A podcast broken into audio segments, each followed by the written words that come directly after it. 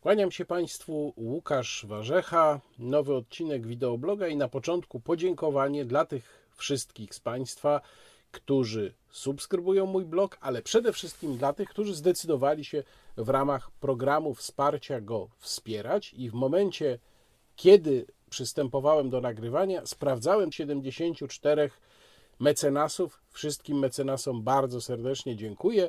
W szczególności jeszcze dziękuję 13 mecenasom specjalnym i 5 mecenasom wyjątkowym. Naprawdę jest mi bardzo miło, że Państwo zdecydowali się tak hojnie, mówię tutaj o wszystkich wspierających, wesprzeć e, tworzenie tego wideobloga, bo podkreślam, że te pieniądze, które Państwo wpłacają, one są wsparciem dla tej konkretnej formy mojej działalności. Namawiam oczywiście do subskrybowania kanału. Przypominam, że w wersji podcastowej wideoblogi pojawiają się również w serwisie SoundCloud. Dzisiaj pięć tematów, każdy z nich dosyć obszerny, więc proszę się przygotować, że będę tu Państwa długo męczył. I zaczynamy. Ten dzwoneczek na początek, który jak wiadomo oznacza w ramach tego wideobloga no, coś niezbyt mądrego, nie bez powodu pojawia się już na wstępie, bo muszę zacząć, chcąc, nie chcąc, to jest świeża sprawa, od ogłoszonego dzisiaj przez pana premiera planu. Tutaj widzę dwa typy reakcji. Część osób zareagowała na to tak, jakby szklanka była do połowy pełna. I ja rozumiem powody tej reakcji. One wynikają z tego, co i ja zauważyłem w swoim tekście dla Onetu, który jest szeroką, głębszą analizą tego, co pan premier zapowiedział. Oczywiście linki, jak zwykle, znajdą Państwo w opisie filmu. Otóż zauważam tam, uważam, że to uczciwie trzeba zauważyć, że na korzyść zmieniło się jedno. To znaczy, wreszcie pojawił się jakiś bardziej długoterminowy plan. Problem w tym, że ten długoterminowy plan w takiej postaci, w jakiej on jest w tej chwili, to jest plan podnoszący włosy na głowie. Pewnie byście Państwo zobaczyli, że u mnie one się podnoszą, gdyby nie to, że one po prostu mają taką pozycję cały czas. No bo wyszedł pan premier i z charakterystycznym dla siebie zadęciem, ja nie wiem z czego to wynika, że wszystko naprawdę dla tej władzy od samego początku musi być narodowe, musi być takie wielkie, takie pompatyczne, nie może być zwyczajne. I w tych okolicznościach, jakie mamy, przynajmniej mnie to już wyłącznie irytuje, na pewno mnie to do niczego nie mobilizuje. No i właśnie z tą charakterystyczną pompatycznością pan premier ogłosił 100 dni Solidarności. Oby tylko te 100 dni Solidarności się nie skończyło jak 100 dni Napoleona. Jeżeli przed nami, Szanowni Państwo, pewien okres, który nazywamy 100 dni Solidarności, to dlatego, że na końcu tego okresu jest wysoce prawdopodobne, że będzie dostępna szczepionka.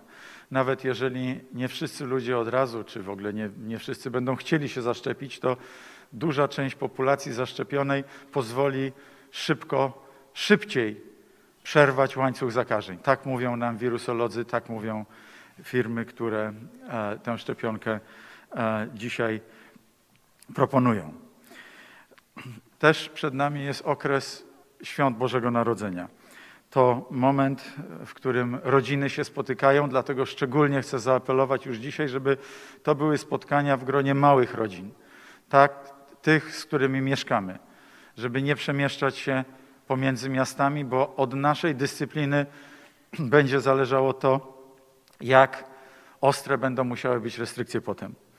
Dlatego rozpoczynamy te 100 dni Solidarności, które pomogą nam lepiej przetrwać um, okres najbliższych miesięcy. Pan premier mówi w tym wystąpieniu, jak Państwo mogli usłyszeć, o tym, że najprawdopodobniej będzie szczepionka i że o tej dostępności szczepionki zapewniają go firmy, które ją będą produkować. Proszę Państwa, ja nie wiem z czego to wynika. Nie chcę tutaj naprawdę snuć jakichś wstrętnych podejrzeń względem pana premiera czy całego rządu, ale na litość boską, kwestia szczepionki jest absolutnie niepewna, a nawet gdyby ona miała się pojawić rzeczywiście w produkcji w pierwszym kwartale 2021 roku, to od rozpoczęcia produkcji poprzez dostarczenie, rozdysponowanie, całą logistykę do zaszczepienia wystarczającej części populacji jest taka długa droga. I nie wiem, jak pan premier może tego nie rozumieć i mówić, że po tych stu dniach to już szczepionka jak Deus ex machina przybędzie i nas wszystkich ocali. Deus ex machina. Bardzo interesujący materiał e, przedstawiło, przedstawił Ośrodek Studiów e, Wschodnich. Ten materiał w jednym z raportów, takich cyklicznych raportów OSW, dotyczy właśnie kwestii szczepień, ale w Niemczech. Przypominam, Niemcy, co prawda, kraj trochę ponad dwukrotnie liczniejszy od Polski, ale też no, bez porównania lepiej zorganizowany. I w tym e, raporcie OSW czytamy, że po pierwsze, szczepienia najwcześniej mogą się zacząć na wiosnę 2021, po drugie, że wyszczepienie przeważającej części populacji, czyli takiej części, która da odporność populacyjną, i to przy założeniu dokonywania 60 tysięcy szczepień dziennie, przypomnę, że my to rzadko kiedy 60 tysięcy testów nawet robimy, że zaszczepienie przy tym założeniu większej części populacji, wystarczającej części populacji, zajmie 3 do 4 lat. Jeżeli weźmiemy poprawkę z jednej strony na to, że mamy o połowę mniej ludności, ale z drugiej strony na to, że mamy, nie wiem czy o połowę, czy znacznie gorzej zorganizowane państwo, to w naszym przypadku i przy głębokiej niechęci, którą wszystkie sondaże pokazują teraz, Polaków do szczepienia się, to mogą być również co najmniej 3 lub 4 lata. No i wreszcie kwestia logistyczna nad którą pan premier się tak prześlizguje, jakby ona nie miała żadnego znaczenia. Tymczasem te szczepionki, które, no, o których przynajmniej na razie wiemy, e, a zwłaszcza ta szczepionka Pfizera, do której tak się pan premier przywiązał, e, wymaga bardzo szczególnych warunków transportu i przechowywania. Wymaga po prostu niezwykle niskiej temperatury. Czy my mamy odpowiednią infrastrukturę, żeby tę szczepionkę transportować? Czy słyszeli Państwo na przykład coś o tym, że są kupowane jakieś samochody chłodnie do jej transportu, że jakieś specjalne lodówki do mm, ośrodków opieki zdrowotnej? Ja nic takiego nie słyszałem. Natomiast w raporcie, y, który już wcześniej Państwu pokazywałem, jest też mowa o tym, że owszem, w Niemczech już wytypowano około 60 punktów, gdzie ta szczepionka może być przechowywana, w tym magazyny Bundeswehry. No, Niemcy są w stanie to zrobić. My nie wiem, czy jesteśmy, czy nie jesteśmy. Jak patrzę na to, jak e, jest zdezorganizowana polska służba zdrowia, to raczej sądzę, że nie jesteśmy. Pan premier wspominał również o tym, że rząd podejmuje pracę nad ramami prawnymi, które umożliwią wprowadzenie ograniczeń w przemieszczaniu się na święta. No więc e, ja nie chcę tutaj być ordynarny więc nie będę mówił, co ja myślę o takich e, zapowiedziach pana premiera i proszę nie myśleć, że ja coś pokazuję jakiś gest w tej chwili. Nie pokazuję, absolutnie. Tak mi się po prostu ręce ułożyły, tak jak pani poseł Lichocka kiedyś drapała się w oko, prawda? To ja też tak, no lubię czasem tak założyć e, ręce na siebie. E, otóż oczywiście, gdyby takie ograniczenia zostały wprowadzone bez wprowadzania stanu wyjątkowego czy stanu klęski żywiołowej, to one byłyby nielegalne, dokładnie tak jak były nielegalne na wiosnę. Ale cała ta konstrukcja, czyli ograniczenia w funkcjonowaniu branż, które i tak ledwo zipią, gastronomiczna, turystyczna, powiązana z nią hotelarska, fitness, eventowa, muzea, przypominam, bo mówiłem o tym w jednym z wcześniejszych wideoblogów, są również muzea prywatne, muzea samorządowe, one strasznie tracą. Instytucje kultury, wszystko to nie działa i ma nie działać co najmniej do końca grudnia. To jeżeli ma nie działać to do końca grudnia, co najmniej, a może dłużej, mm, i jeżeli prace nad pomocą będą się rozgrywały w takim tempie jak do tej pory, czyli wyjdzie pan wicepremier Gowin, pan premier Morawiecki, powiedzą, Myślimy nad, pracujemy nad, pomożemy już wkrótce, będzie pomoc. No, proszę Państwa, przypomnę, że restauracje są zamknięte już od miesiąca, e, kluby fitness od miesiąca. Gdzie ta pomoc, gdzie te decyzje? No, na razie, owszem, jest taki plan. Plan jest, żeby pomóc. Ale jeżeli to wszystko będzie tak wyglądało co najmniej do końca grudnia, a może dłużej, to w zasadzie większość tych branż się może po prostu zwinąć. e, większość ich przedstawicieli może po prostu zamknąć działalność. Ja zaczynam się zastanawiać, czy wobec postawy rządu, który uznał na przykład, że w centrach handlowych się ludzie nie zakażą, a w klubach fitness się zakażą, bo tam te niskie sufity są, to Państwo pamiętają. Czy wobec takiej postawy rządu, czy wobec zapowiedzi, które też nie są do końca jasne, ale z których można wnioskować, że być może jakiś typ lockdownu dotyczącego przemieszczania się zostanie y, wprowadzony wtedy, kiedy będą te ferie dla całej Polski w jednym terminie. Otóż wreszcie, powtarzam, czy biorąc to wszystko pod uwagę, przedsiębiorcy nie powinni zacząć się zachowywać tak, jak zaczęli się zachowywać przedsiębiorcy pod wodzą Johna Golta w powieści Ayn Rand e, Atlas zbuntowany, gdzie, przypominam, przedsiębiorcy, którzy mieli prawdziwego ducha przedsiębiorczości, w geście protestu przeciwko temu, jak państwo zaczęło ich naciskać, po prostu zaczęli swoje biznesy porzucać. Nie będę tutaj, jak to się mówi, spoilerował, bo w ogóle namawiam Państwa do przeczytania Atlasa Zbuntowanego. To jest bardzo ważna książka, zwłaszcza dla ludzi przyznających się do poglądów wolnościowych, nawet jeżeli można się z radykalizmem rent w pewnych sprawach nie zgadzać, ale warto przeczytać, więc nie będę już tutaj wnikał w szczegóły fabuły, natomiast zastanawiam się, czy to nie jest pora, żeby przedsiębiorcy właśnie w ten sposób zaczęli się wobec działań władzy zachowywać. No ale oczywiście skutki dla przedsiębiorców, które nie wiem, czy rząd przeanalizował, sądzę, że nie. Gdybyśmy zapytali, czy na przykład wicepremiera Gowina, który przecież kieruje Ministerstwem Rozwoju, czy ma pan szczegółową analizę tego, ile miejsc pracy zostanie utraconych, o ile mniej podatków wpłynie do budżetu, ile firm zgłosi wnioski o upadłość, pewnie by powiedział, że nie. E, natomiast to nie są jedyne skutki.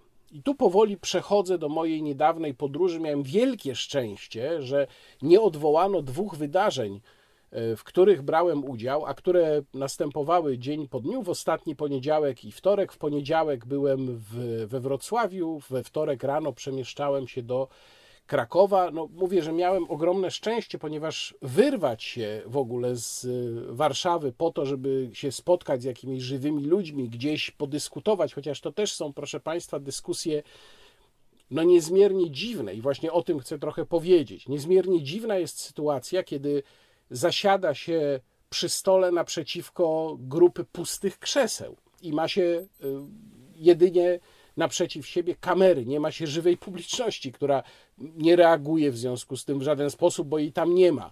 Y, nie ma tej atmosfery prawdziwej debaty. No, wszystko mówi się tylko do siebie i do kamer. To jest zadziwiające i to jest rzeczywiście niszczące i o tym właśnie chcę powiedzieć.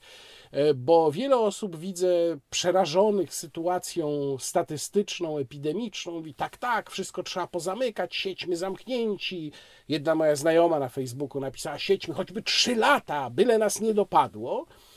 No ale inna znajoma tu zareplikowała bardzo słusznie, pisząc, że skutki psychologiczne dla ludzi są dramatyczne, że ludzie zaczynają się zastanawiać, żyjąc w takiej sytuacji, po co w ogóle pracują, po co to wszystko. I ja teraz nie żartuję. Jeżeli ktoś ma silną psychikę, to być może to go jeszcze nie dotknęło, chociaż ja na przykład muszę um, yy, przyznać. Ale ty masz silną psychikę. Zajebiście silną. Że ja też czuję się coraz bardziej przydeptany i coraz bardziej odczuwam pewną jałowość tej sytuacji. Oczywiście proszę nie mieć złudzeń, rządzący jej nie odczuwają, oni w innej rzeczywistości żyją, więc na nich to w ogóle nie oddziałuje. Natomiast e, ta sytuacja, zwłaszcza jeżeli chodzi o dzieci, jest druzgocąca. To jest, proszę Państwa, kolejny miesiąc i kolejne miesiące w perspektywie ślęczenia przy komputerach, właściwie w dużej mierze udając, że się ludzie uczą. Jeszcze bardziej być może tak jest w przypadku studentów. Rozmawiałem niedawno z jednym z wykładowców akademickich, który mi powiedział: Ja udaję, że ich uczę, oni udają, że się uczą. Studenci pierwszego roku w ogóle nie wiedzą, co to są studia, nie poznają tych studiów w ciągu pierwszego roku, nie nawiążą normalnych kontaktów, nie zaczną działać społecznie, obywatelsko. To nie są rzeczy abstrakcyjne. Nam się wszystko to zabiera. Nam się zabiera całą sferę kontaktów społecznych. Dzieciom zabiera się całą sferę kontaktów społecznych. Mało tego, dzieciom zapewnia się ogromnej ich części uzależnienie od komputera i utratę zdrowia już nie tylko psychicznego, ale też fizycznego. Siłownie, które w wielu krajach pozostają otwarte w reżimie sanitarnym, ale pozostają otwarte właśnie po to, żeby można było trenować, w Polsce zostały zamknięte. Oczywiście wiemy, że siłownie to obchodzą, restauracje niektóre to obchodzą i bardzo dobrze. Ja trzymam kciuki za tych, którzy są w stanie w tej sytuacji się odnaleźć. No ale formalnie rzecz biorąc, są pozamykani. A zatem proszę nie mieć złudzeń. Cała ta sytuacja będzie miała potężne skutki psychologiczne dla uczniów, dla uczniów szkół średnich, dla studentów, także dla dorosłych. Pozrywane więzi społeczne, pozrywane znajomości, brak kontaktu, ale też na przykład brak kontaktu z instytucjami kultury na swoją miarę.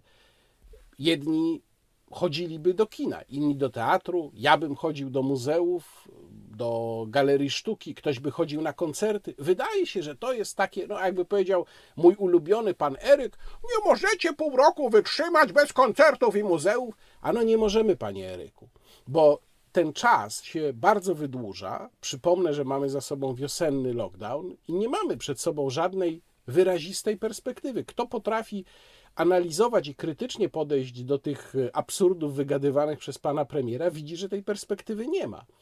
Odbiera nam się całą ogromną sferę życia społecznego, a tym samym odbiera nam się, tak jak napisała moja znajoma, na którą się wcześniej powoływałem, odbiera nam się sens tego, co robimy, bo przecież nie pracujemy po to, żeby nam rosły cyfry na koncie. Pracujemy po to, żeby mieć gdzie te pieniądze wydać.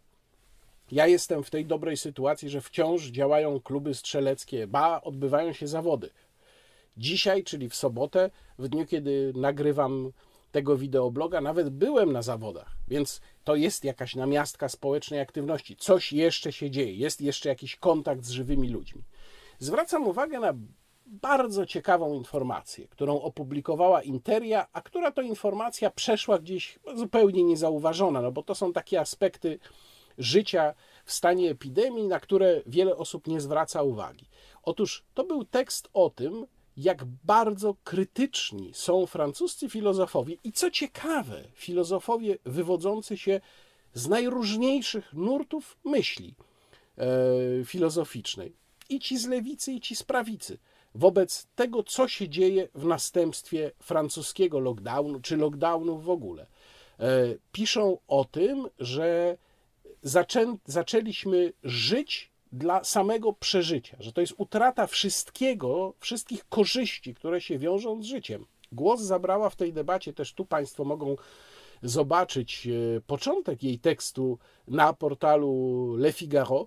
E, głos zabrała Chantal del Sol. Chantal del Sol, która jest filozofem konserwatywno-liberalnym, katolickim. I ona również stwierdza, że odebrano nam wszystko to, co tworzy wartość życia. I tu się pojawia pytanie w takim razie, po co żyć? I kiedy wychodzi premier Morawiecki, mówi o tym nam 100 dni Solidarności, ble, ble, ble, szczepionka, ble, ble, ble, ble, ble, ble. To ja naprawdę zastanawiam się, ale tak mówię teraz zupełnie, zupełnie serio. Czy w prywatnych rozmowach pomiędzy panem premierem a wicepremierami, na przykład, pojawia się w ogóle jakikolwiek przebłysk refleksji nad tym wszystkim, o czym ja teraz mówię. Czy oni są tak zaangażowani, tak zagrzebani w tę bieżączkę, która im wyznacza perspektywę jak najkrótszą, że nie są w stanie tego w ogóle zobaczyć, czy może zdają sobie z tego sprawę, ale doszli do wniosku, że nie będą się tym przejmować. Może też doszli do wniosku, że nie będą się przejmować upadkiem wielu drobnych prywatnych firm, bo może po prostu robią miejsce dla wielkich spółek Skarbu Państwa. I to jest scenariusz, który no, wydaje się, ja kiedyś mówiłem Państwu tu o spiskowych teoriach, on się wydaje niby taką spiskową teorią, no ale jak się posłucha premiera Morawieckiego, e, wicepremiera Kaczyńskiego, wicepremiera Sasina, to w zasadzie tu się wszystko składa. Możemy posłać do piachu ileś set tysięcy prywatnych, małych i nawet średnich przedsiębiorstw, bo w to miejsce wejdą wielkie spółki, tam pan prezes Obajtek, prawda, i będziemy mieli Państwowy holding hotelarski, już miał być przecież, przypominam, państwowy holding turystyczny, nowy FWP, prawda? No, wszystko to może być. Może dlatego oni się tym po prostu nie przejmują. Natomiast wracam do tego, proszę Państwa, proszę nie mieć absolutnie złudzeń. Wszystko to będzie miało dla nas gigantyczne, druzgocące skutki psychologiczne, z których się będziemy wygrzebywać naprawdę bardzo długo, a być może które z niektórymi z nas zostaną na zawsze. Pojechałem do Wrocławia, pojechałem do Krakowa. E, nawet, nawiasem mówiąc, podróż w tych warunkach jest ciekawym, w cudzysłowie ciekawym doświadczeniem, bo przecież nasi geniusze rządowi nie pomyśleli, że jak ktoś jedzie w podróż, to by chciał na przykład zatrzymać się i coś zjeść, i że to jest konieczne nawet ze względów bezpieczeństwa. O póki jeszcze jest ciepło, to można sobie wziąć to jedzenie i zjeść na zewnątrz. Ale jak będzie zimno, no nie wiem, można oczywiście jeść w samochodzie. Ja na przykład tego nie cierpię, nie cierpię jedzenia w samochodzie. Ale dlaczego nie można było nawet jeszcze podnieść tych norm sanitarnych? Niech tam będzie, nie wiem, no jedno miejsce, nie wiem na ile metrów w takiej, na takiej stacji benzynowej, ale żeby jakaś namiastka tego miejsca do siedzenia była. To nie. Wszystko wzięli i zamkli, panie. I nawet, y, co mnie już wyjątkowo rozśmieszyło, na stacji Orlenu przy A4, kiedy przemieszczałem się z Wrocławia do Krakowa, zagrodzona była, zagrodzona była taka wysepka ze stoliczkami na zewnątrz, żeby tam sobie ktoś przypadkiem nie usiadł. I tu muszę się Państwu przyznać, że ten widok już mnie tak wpienił, że przelazłem przez tę taśmę zagradzającą, usiadłem przy tym stoliku, zdjąłem maseczkę, nikogo nie było w pobliżu i zapaliłem sobie cygaretkę. I jak pomyślałem, jakich czasów dożyliśmy, że to jest przejaw w ogóle jakiegoś buntu, że ja przechodzę przez tę taśmę, zdejmuję maseczkę i zapalam cygaretkę. To są smutne czasy, niestety. Bardzo lubię Wrocław, bardzo lubię Kraków. Ale nie miałem okazji oczywiście w tych miastach niczego zwiedzić. Na szczęście znam również dosyć dobrze już i wrocławskie, i krakowskie muzea. Wszystkie zamknięte.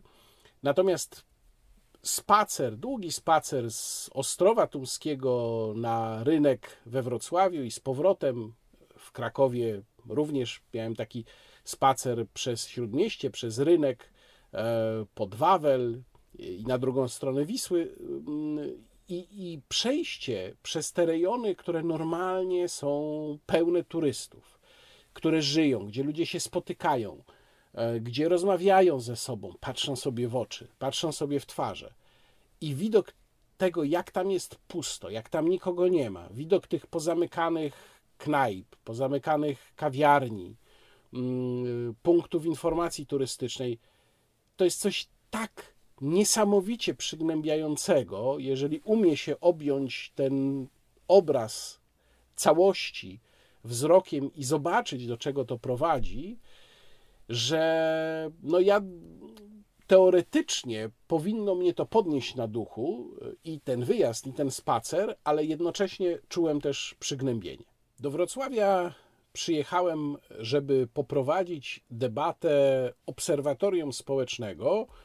Link do strony obserwatorium zamieszczam w opisie filmu i również zamieszczam link do informacji o debacie, której plakat teraz Państwo widzą, w miejscu, gdzie jest informacja o tej debacie, pojawi się również film z samej debaty. Kiedy tylko zostanie przygotowany, myślę, że to jest kwestia najbliższych kilku dni. Debata była, jako się rzekło, bez publiczności, ale była rzeczywiście bardzo interesująca, bo organizatorom udało się zgromadzić ludzi rzeczywiście z dwóch w zasadzie różnych światów. Była więc pani Dorota Witen z Fundacji Dom Pokoju. To jest fundacja, która zajmuje się przede wszystkim prowadzeniem mediacji. No i co tu dużo mówić, jak Państwo zobaczą tę debatę, pani Dorota prezentowała no, pogląd mocno na lewo, chociaż sama się odżegnywała od tego, mówiąc, że ona nie lubi szufladkowania. Ja oczywiście byłem tylko prowadzącym w tej debacie, więc y, nie starałem się tak bardzo polemizować z biorącymi w niej udział, aczkolwiek mam swoje poglądy, więc myślę, że one też w którymś momencie wybrzmiewały. Natomiast powiedziałbym teraz pani Dorocie, że pani Doroto, to co pani nazywa szufladkowaniem, czyli pewne porządkowanie nie tylko mm, ludzi, ale też przedmiotów, zjawisk i tak dalej, jest podstawą ludzkiego myślenia. Bez tego po prostu nie da się ogarnąć rzeczywistości myślą. E, był e, ksiądz Rafał Kowalski, przedstawiciel archidiecezji wrocławskiej. Bardzo interesujące były jego wypowiedzi, myślę, że bardzo stonowane i bardzo rozsądne. Był pan poseł Krzysztof Tuduj z Konfederacji Ruchu Narodowego i był pan Bartłomiej Ciążyński, doradca prezydenta Wrocławia do spraw tolerancji i przeciwdziałania ksenofobii, a jednocześnie radny miasta Wrocławia. Ja postawiłem na początku debaty taką tezę i powtarzałem ją, starając się pokazać różne jej aspekty, że dialog chyba nie jest dzisiaj jednak możliwy. Między innymi dlatego na przykład, że brakuje nam wspólnych definicji istotnych pojęć, pojęć, na których byśmy się opierali prowadząc ten dialog. E, albo że brakuje nam e, wspólnej podstawy cywilizacyjnej czy kulturowej. I powiedziałbym tak, że jakkolwiek czułem się po tej debacie usatysfakcjonowany, myślę, że ona dla Państwa również do obejrzenia będzie interesująca i że jednak jakieś tam granice, jakieś tam wspólne punkty zaznaczyć się udało. No, na przykład mam wrażenie, że jednak został zaznaczony taki wspólny punkt, że nie zgadzamy się na przemoc fizyczną, chociaż też no, z pewnymi zastrzeżeniami. Natomiast e, wydaje mi się, że jednak, mogę powiedzieć, stanęło na moim. To znaczy, ja jednak kończyłem tę debatę z takim poczuciem, że nie do końca ten wspólny punkt został znaleziony, ten wspólny punkt oparcia, który w ogóle umożliwiałby debatowanie. Ale ocenę tego, czy mam rację, czy nie mam racji, pozostawiam już Państwu. Bardzo zachęcam do obejrzenia debaty. Jak powiedziałem, linki w opisie filmu.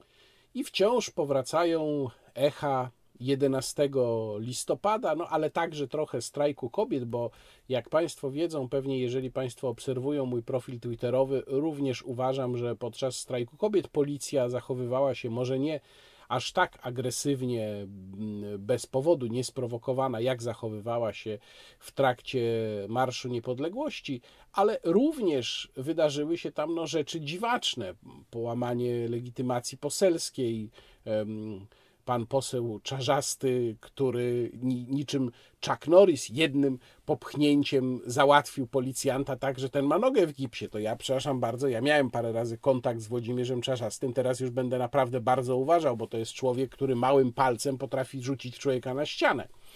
No, w każdym razie ujawniła się oczywiście w komentarzach dotyczących zachowania policji ta fatalna polska plemienność. Ja ileś tych komentarzy słyszałem i czytałem, i oczywiście jest tak, że lewica mówi: tak, tak, no słusznie tam pobito w trakcie Marszu Niepodległości, policja zareagowała prawidłowo, bo to wiadomo, bandyci, no ale na strajku kobiet, no to oczywiście skandal.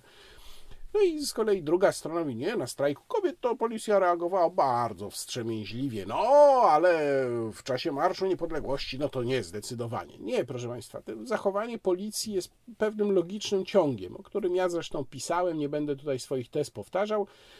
Natomiast y, chciałbym Państwu powiedzieć, że ponieważ Szczególnie y, zainteresowała mnie kwestia udziału nieumundurowanych funkcjonariuszy obu tych operacjach, czyli i 11 listopada, i tydzień później, mm, ponieważ ci nieumundurowani funkcjonariusze byli takim znakiem firmowym działań policji, zarządów Platformy Obywatelskiej. I potem oni w zasadzie zniknęli, nic o nich nie było słychać po 2015 roku, aż do tego roku. I tu się znowu pojawili. Jak? Dlaczego? Po co? Postanowiłem zapytać o to pana nadkomisarza Sylwestra Marczaka, czyli nieocenionego niedorzecznika Policji Warszawskiej i zadałem mu następujące pytania, które tutaj mogą Państwo w tej chwili zobaczyć. A zatem, jakie było zadanie nieumundurowanych funkcjonariuszy? Czy mieli oni jedynie wskazywać agresywne osoby w tłumie, czy też na podstawie rozkazów dowódcy mogli podejmować czynną interwencję wobec nich? do jakiej jednostki należeli nieumundurowani funkcjonariusze biorący udział w zabezpieczeniach w obu opisanych przypadkach. Czy funkcjonariusze ci mieli przeszkolenie w zakresie postępowania z tłumem i zabezpieczania demonstracji? Te pytania wzięły się stąd, że zaczęły się pojawiać informacje, że byli to funkcjonariusze jednostek, jak to się teraz nazywa, kontrterrorystycznych. Na jakiej podstawie prawnej posługiwali się opaskami z napisem policja? To jest szczególnie ciekawy aspekt tej sprawy, bo proszę Państwa, żadne polskie przepisy nie regulują kwestii noszenia opasek. Mało tego, takie opaski z napisem policja to sobie można na Allegro kupić. Nie ma żadnych norm dotyczących tego typu opasek. Tu taka ciekawostka. Widzą Państwo w tej chwili e, standardową opaskę nieumundurowanej federalnej policji belgijskiej. E, belgijska policja ma dokładnie opisane w rozporządzeniach odpowiedniego ministra wymiary tej opaski, kolory tej opaski. Jej wzór jest absolutnie zastrzeżony. Noszenie takiej opaski oznacza podszywanie się pod funkcjonariusza belgijskiej federalnej policji i to ja rozumiem. Natomiast w Polsce nie ma czegoś takiego jak opaska oznaczająca funkcjonariusza. Każdy, powtarzam, może sobie taką opaskę kupić i nosić. Ja też mogę sobie taką opaskę nosić, bo ona nie jest elementem munduru. Więc wartość tego typu oznakowania jest żadna. Wracam do pytań. Czy podejmując interwencję funkcjonariusze każdorazowo dokonywali identyfikacji, a więc yy, okazywali legitymację służbową lub przynajmniej informowali, że są funkcjonariuszami policji, zgodnie z artykułem 61 ustawy o policji. Jeśli odpowiedź na poprzednie pytanie jest przecząca, proszę wyjaśnić, w jaki sposób uczestnicy zgromadzenia mogą zorientować się, że mają do czynienia z funkcjonariuszami policji. I poza tym zadałem jeszcze pytania o czynności zmierzające do zidentyfikowania e, funkcjonariuszy, którzy strzelali, postrzelili pana Gutrego, rzucali granatem hukowym, czy rzucał, bo to jeden funkcjonariusz, granatem hukowym w dziennikarzy na dworcu Warszawa E, stadion e, i tak dalej. No i bardzo szybko dostałem odpowiedź od pana nadkomisarza Marczaka. Pan nadkomisarz odpowiedział mi tak, zaczynając zresztą swoją odpowiedź od mojego ulubionego słowa witam. Napisał tak. Najważniejsze zadania każdego z policjantów biorących udział w zabezpieczeniach to zapewnienie bezpieczeństwa. To samo dotyczy policjantów umundurowanych, jak i nieumundurowanych. Działając w tłumie, policjanci podejmują działania wobec prowokatorów, osób najbardziej agresywnych. Tak jak na przykład w trakcie środowego protestu była to interwencja wobec osoby, która naruszyła nietykalność policjantów umundurowanych. Tam, gdzie mamy do czynienia z sytuacją dynamiczną, tam również szybkie muszą być działania policjantów, a te uzależnione są od występujących okoliczności. Funkcjonariusze biorący udział w działaniach należą do wszystkich pionów policji, od logistyki po prewencję czy pion kryminalny, dlatego że wśród występujących zagrożeń musimy uwzględnić zarówno warianty pozytywne, jak również te najbardziej skrajne, takie jak te o charakterze terrorystycznym. Nie wskazujemy jednak na to, jakie komórki brały udział w naszym zabezpieczeniu. Funkcjonariusze chociażby okrzykiem wskazywali, z jakiej są służby. Wystarczy zapoznać się z nagraniami, które krążą po sieci. Usłyszymy m.in. hasło policja. Następnie w trakcie czynności zakładano także opaski z napisem policja. W przypadku pozostałych pytań w dalszym ciągu są realizowane czynności z naszej strony w zakresie wyjaśniania nieprawidłowości dotyczących działań policji. Czy Państwo widzą tutaj jakąś odpowiedź na którekolwiek z zadanych przeze mnie pytań? No nie. Nie ma nawet odpowiedzi na pytanie o te policyjne opaski nieregulaminowe. Nie mówiąc już o pozostałych pytaniach. No to panie nadkomisarzu Marczak, no jeżeli pan w ten sposób odpowiada na pytania, to znaczy, że po prostu zadawać pytań panu więcej nie ma sensu. Przy okazji zwracam Państwu uwagę na ciekawą sprawę dotyczącą identyfikacji funkcjonariuszy działających w oddziałach zwartych, bo ta Kwestia stała się przedmiotem sporu politycznego. Lewica taki projekt przedstawiła, zgodnie z którym funkcjonariusze w oddziałach zwartych, którzy dziś nie muszą nosić identyfikatorów, musieliby je nosić. Ja ten problem przeanalizowałem we wpisie na e, blogu Warsaw Enterprise Institute, który to wpis powinien się pojawić albo dzisiaj, czyli w niedzielę, kiedy Państwo ten blog oglądają, albo najpóźniej w poniedziałek. Y, oczywiście, jak tylko się pojawi, to link znajdą Państwo w opisie y, filmu. tam zastanawiam się nad y, kontrargumentami przeciwko takiemu rozwiązaniu i dochodzę do wniosku, przeczytają Państwo dokładnie w jaki sposób, że te kontrargumenty są słabe i również proponuję rozwiązanie, jak sądzę, kompromisowe, przeciwko któremu już naprawdę nie wiem kto i dlaczego mógłby protestować. I wreszcie, tak jak obiecałem, prosiłem moich e, mecenasów specjalnych, a także mecenasów wyjątkowych o proponowanie tematów do wideoblogów. Zachęcam Państwa, żeby mm, zaglądać na kartę społeczność, bo tam będę prosił o kolejne tematy, czy też tam będę prosił o mm, zgłaszanie pytań do e, sesji pytań i odpowiedzi. I jeden z moich mecenasów specjalnych y, poprosił o odpowiedź na pytanie czy o komentarz do sytuacji w Zjednoczonej Prawicy, a dokładnie kwestię odwieszenia mm, posłów, którzy wcześniej zostali zawieszeni w związku ze swoim głosowaniem w sprawie piątki dla zwierząt. To nawet dotyczy posła Jana Krzysztofa Ardanowskiego. Chodziło również o, jak to określił, woltę mm, posła Kołakowskiego, który najpierw mówił, że odchodzi z PiS, potem się z tego wycofał. Moja ocena jest y, taka, że oczywiście odwieszenie tych posłów było aktem desperacji. To znaczy było próbą ratowania większości, ale jest to też klęska Jarosława Kaczyńskiego. Jarosław Kaczyński absolutnie nie jest już panem sytuacji w swojej formacji i to jego przywództwo sypie się no, przynajmniej od maja, czyli od momentu, kiedy Jarosław Gowin zaprotestował przeciwko majowemu terminowi wyborów prezydenckich.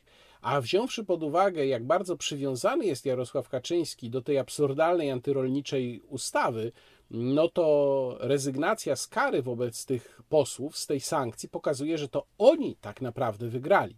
Zobaczymy, co się dalej będzie działo z projektem tej ustawy. Ja sądzę, że on zostanie zamrożony, to znaczy nie będzie nowej wersji, albo ona gdzieś tam wyląduje na długo w komisji, no bo po takim de facto zwycięstwie ci posłowie mogliby jeszcze chętniej głosować przeciwko niej i to by był kolejny kryzys.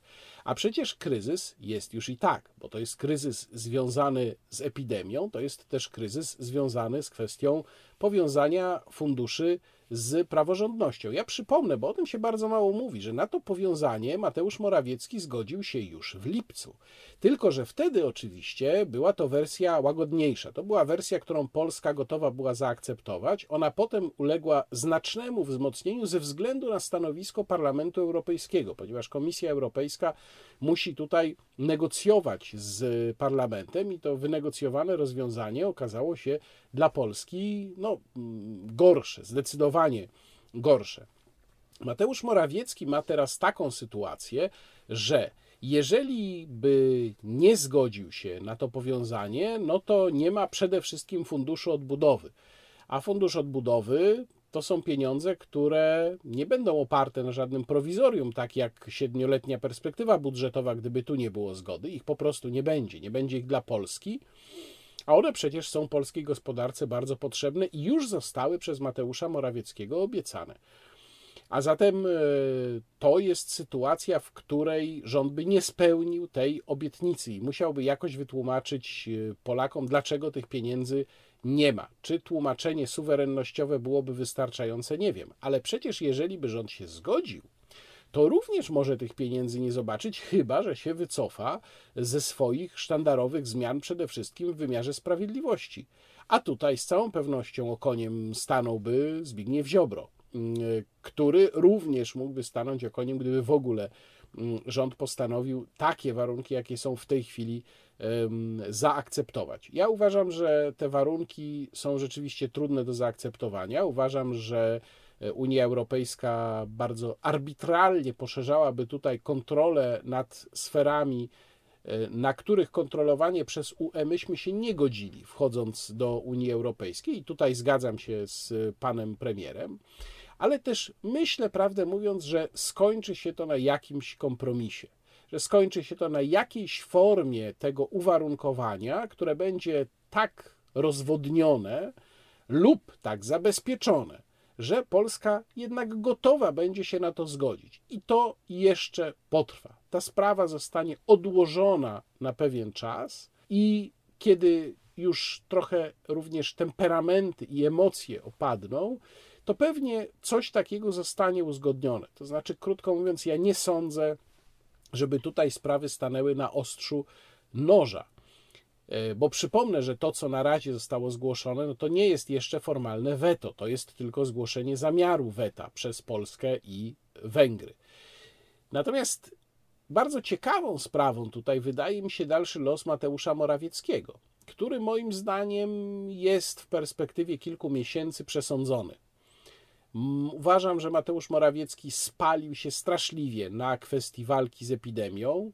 Jeżeli jeszcze będzie musiał firmować kompromis w sprawie unijnych pieniędzy, który będzie tutaj krytykowany przez radykalną część Zjednoczonej Prawicy, to będzie powód dla Jarosława Kaczyńskiego, żeby się go pozbyć.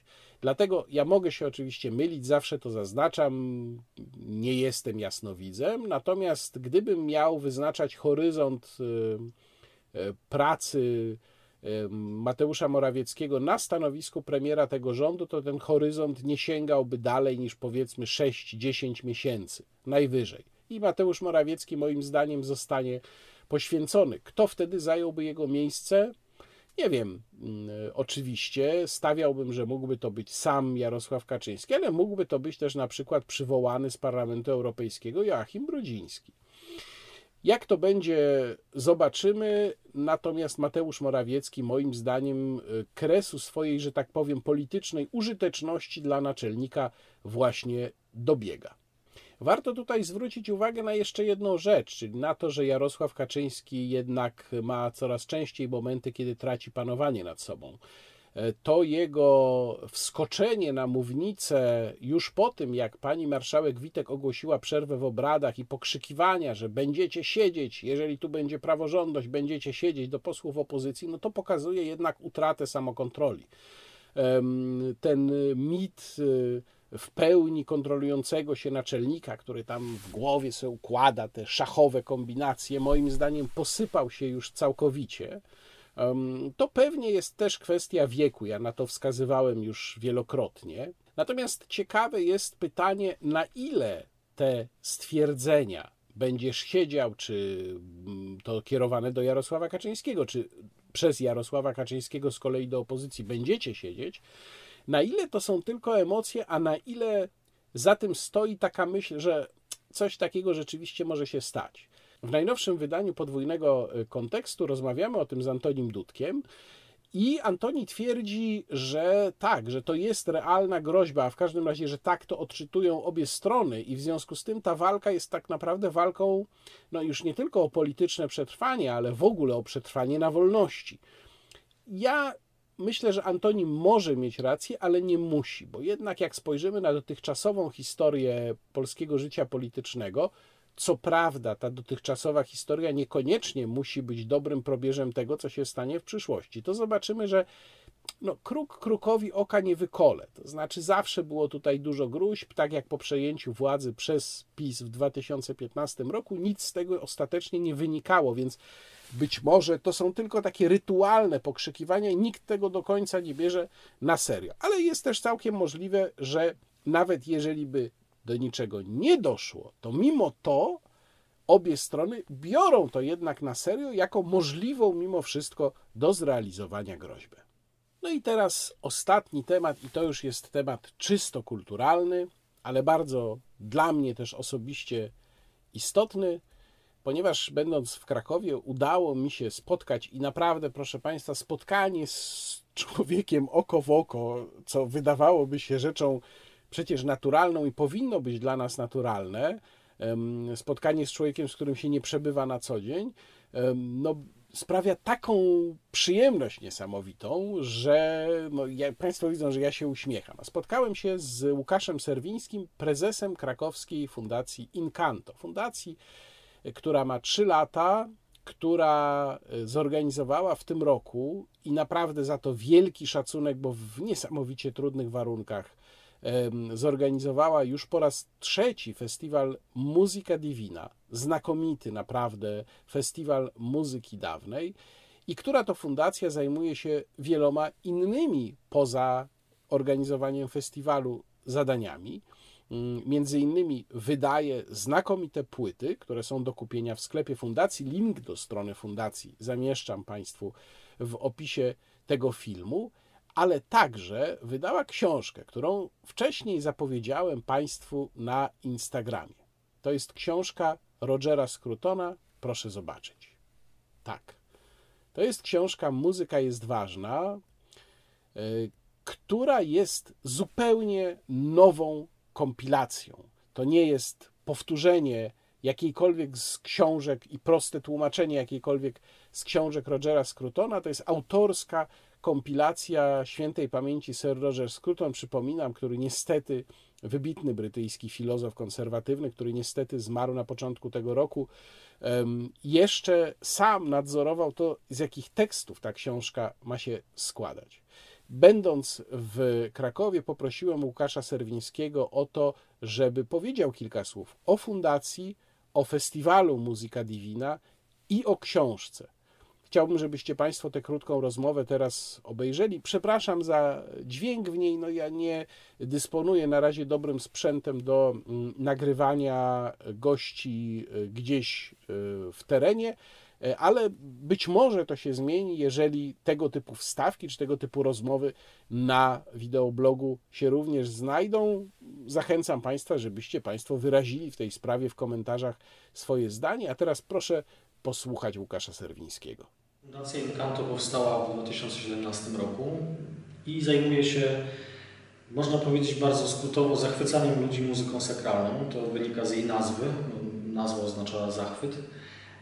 A rozbudowując nieco tę definicję, staramy się tę muzykę sakralną, która jest bardzo mało znana, bardzo mało popularna w, w Polsce i nie tylko, promować na różne sposoby. Poprzez działalność koncertową, działalność wydawniczą, edukacyjną. Na tych trzech polach głównie się koncentrujemy, próbując przekonać ludzi, że muzyka sakralna to bardzo ciekawy fragment kultury, często niedoceniany. Festiwal Muzyka Divina y, to przestrzeń spotkania z muzyką sakralną, którą staramy się prezentować w jak najbardziej zbliżonym kontekście do naturalnego kontekstu, w którym powstała. Tym kontekstem jest oczywiście przestrzeń sakralna, stąd jest to festiwal, który rozgrywa się w świątyniach, pięknych świątyniach Krakowa, ale jest to też kontekst liturgii, więc ta muzyka, którą prezentujemy, y, albo wprost jest zaczerpnięta z liturgii chrześcijańskiej, albo z niej wyrasta y, i jakoś na przestrzeni dziejów y, ewoluuje, ale właśnie z tego kontekstu liturgicznego. Prezentując muzykę na festiwalu, staramy się stworzyć atmosferę, stworzyć taką formułę wydarzenia, która pozwoli słuchaczom tych koncertów poczuć się na quasi-liturgii, chociaż to nie jest oczywiście wydarzenie liturgiczne sensu stricte. Zapraszamy na Muzyka Divina artystów e, z wielu zakątków Europy. Formuła festiwalu jest e, tak skonstruowana, żeby na każdej jego odsłonie byli artyści z różnych stron Europy, a tym samym z różnych kontekstów e, kulturalnych. Całość festiwalu głównie koncentruje się na muzyce dawnej, ale staramy się też inspirować młodych twórców. Stąd często na, na festiwalu premiery nowych kompozycji sakralnych, bo pewnie nie każdy wie, że powstaje muzyka sakralna nowa, całkiem dobra i warto ją docenić i prezentować i inspirować artystów do, jej tworzenia. Wydawało nam się wiosną, że jesień to będzie bezpieczny termin, okazało się, że zupełnie nie. Ale paradoksalnie, mimo że ryzyko związane z pandemią pewnie było większe, to restrykcje były mniejsze niż w zaplanowanym pierwotnie e, terminie sierpniowym, więc e, udało się przeprowadzić tak naprawdę na ostatnią chwilę przed wprowadzeniem kolejnych restrykcji dla wydarzeń kulturalnych festiwal w, no w prawie takiej formie, jaką zaplanowaliśmy wiosną. Po wielu programowych zmianach i w nieco okrojonej e, formule, ale, ale udało się i to jest najważniejsze. Jest to, jest to książka Muzyka jest ważna. Autor, myślę, znany szczególnie pańskim słuchaczom. Roger Scruton, brytyjski filozof, kulturoznawca, kompozytor, człowiek renesansu, który niestety na początku tego roku zmarł. Książkę planowaliśmy wydać od wielu e, lat już można powiedzieć. Dyskutowaliśmy z Rogerem już w 2018 roku mm, o wydaniu zbioru jego pism opublikowanych w różnych miejscach głównie w sieci. Chcieliśmy je wydać pod, pod nowym tytułem, polskim tytułem i tak się stało. Ta książka, którą trzymam w rękach jest, jest tak naprawdę połączeniem publikacji, która wyszła nakładem wydawnictwa Bloomsbury Music as an Art i szeregiem esejów opublikowanych na stronie Future Symphony Institute. To jest amerykański think tank, z którym Sir Roger przez lata współpracował i w którego Radzie Programowej zasiadał. Więc jest to publikacja, która nie jest wprost tłumaczeniem już wydanej w języku angielskim książki, tylko jest to nowy zbiór tekstów wydany tak naprawdę, czy skompilowany specjalnie dla nas jeszcze przez samego autora. Książkę traktujemy jako no z jednej strony bardzo duże wyzwanie, z drugiej strony traktujemy tę publikację jako, jako zaszczyt i hołd w kierunku autora. Więc jesteśmy dumni i szczęśliwi, że wreszcie ta książka się ukazała i że możemy ją oddać w ręce czytelników. Książkę można kupić na sklepie, w sklepie fundacji, w internetowym sklepie Fundacji Incanto. Fundację Incanto można wspierać jak każdą fundację, bo z definicji formuły, w jakiej, w jakiej działają organizacje pozarządowe, jest, to, to wprost wynika z tej formuły, że można nas wspierać. Bardzo do tego zapraszamy, ponieważ fundacja istnieje głównie dzięki darczyńcom, właściwie wyłącznie dzięki darczyńcom, którzy podzielają nasze wartości, którzy patrzą na świat kultury, na świat sztuki wysokiej w podobny sposób i chcą, żeby istniała organizacja, która tę kulturę promuje i która dostarcza też wydarzeń, publikacji na najwyższym poziomie. My staramy się sprostać temu zobowiązaniu, jakie podejmujemy wobec każdego indywidualnego darczyńcy. I przez sam fakt, że ta liczba darczyńców bardzo powoli, ale jednak rośnie, no wierzymy, że, że fundacja też będzie rosła wraz, wraz z zainteresowanymi nią ludźmi. Bardzo zapraszamy do, wsparcia i bardzo o nie prosimy. Ja mam swój egzemplarz książki. Muzyka jest ważna. Rogera Scrutona i nawet już czytając wstęp do tej książki, można się przekonać, a to jest moim zdaniem jednak bardzo ważna konkluzja, że Roger Scruton nie podzielał zdania. To samo zresztą mówi w filmie BBC, tym słynnym filmie Dlaczego piękno jest ważne że de gustibus non est disputandum, bo to jest często takie, takie, taka fraza wytrych, którą się wygłasza, żeby powiedzieć, że a to w zasadzie nieważne, czy tam ktoś słucha czegoś współczesnego, czy słucha Bacha, bo to o gustach się nie, dyspo, nie dyskutuje. Nie, Roger Scruton wyraźnie w tej książce i pisze o tym już we wstępie, jednak stwierdza, że owszem, można i należy o tym dyskutować. To znaczy, muzyka muzyce nierówna. Muzyka dawna, czy muzyka nie tylko baroku, muzyka też późniejsza. Roger Scruton tutaj był bardzo e, otwarty na różne epoki muzyczne, e, ale muzyka klasyczna generalnie no, operuje zupełnie innym językiem i działa na innym poziomie komplikacji niż współczesna muzyka rozrywkowa. Ja się tutaj z Rogerem Scrutonem absolutnie zgadzam i cieszę się, że na koniec tego wydania wideobloga mogłem Państwu pokazać coś tak wspaniałego jak ta książka, do której kupna bardzo gorąco Państwa zachęcam, a przy okazji dołączam się również do prośby i apelu Łukasza Serwińskiego. Jeżeli Państwo mogą, proszę wspomóc Fundację Incanto w jakikolwiek sposób. To są ludzie, którzy w bardzo, bardzo trudnych warunkach robią naprawdę znakomitą robotę, a małe NGOsy, instytucje kultury mają w tej chwili niesamowicie trudno. Takie instytucje jak e, La Tempesta Jakuba Burzyńskiego, e, o której wcześniej mówiłem w kilku wideoblogach i pokazywałem ich filmy.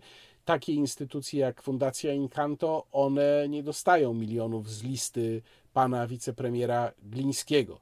Więc e, wszystko zależy w ich przypadku od nas, od naszej woli, wspomożenia ich, o co Państwa proszę. Przypominam oczywiście również o możliwości wsparcia tego wideobloga, tego kanału. Bardzo Państwu dziękuję. Do zobaczenia. Łukasz Warzecha. Kłaniam się.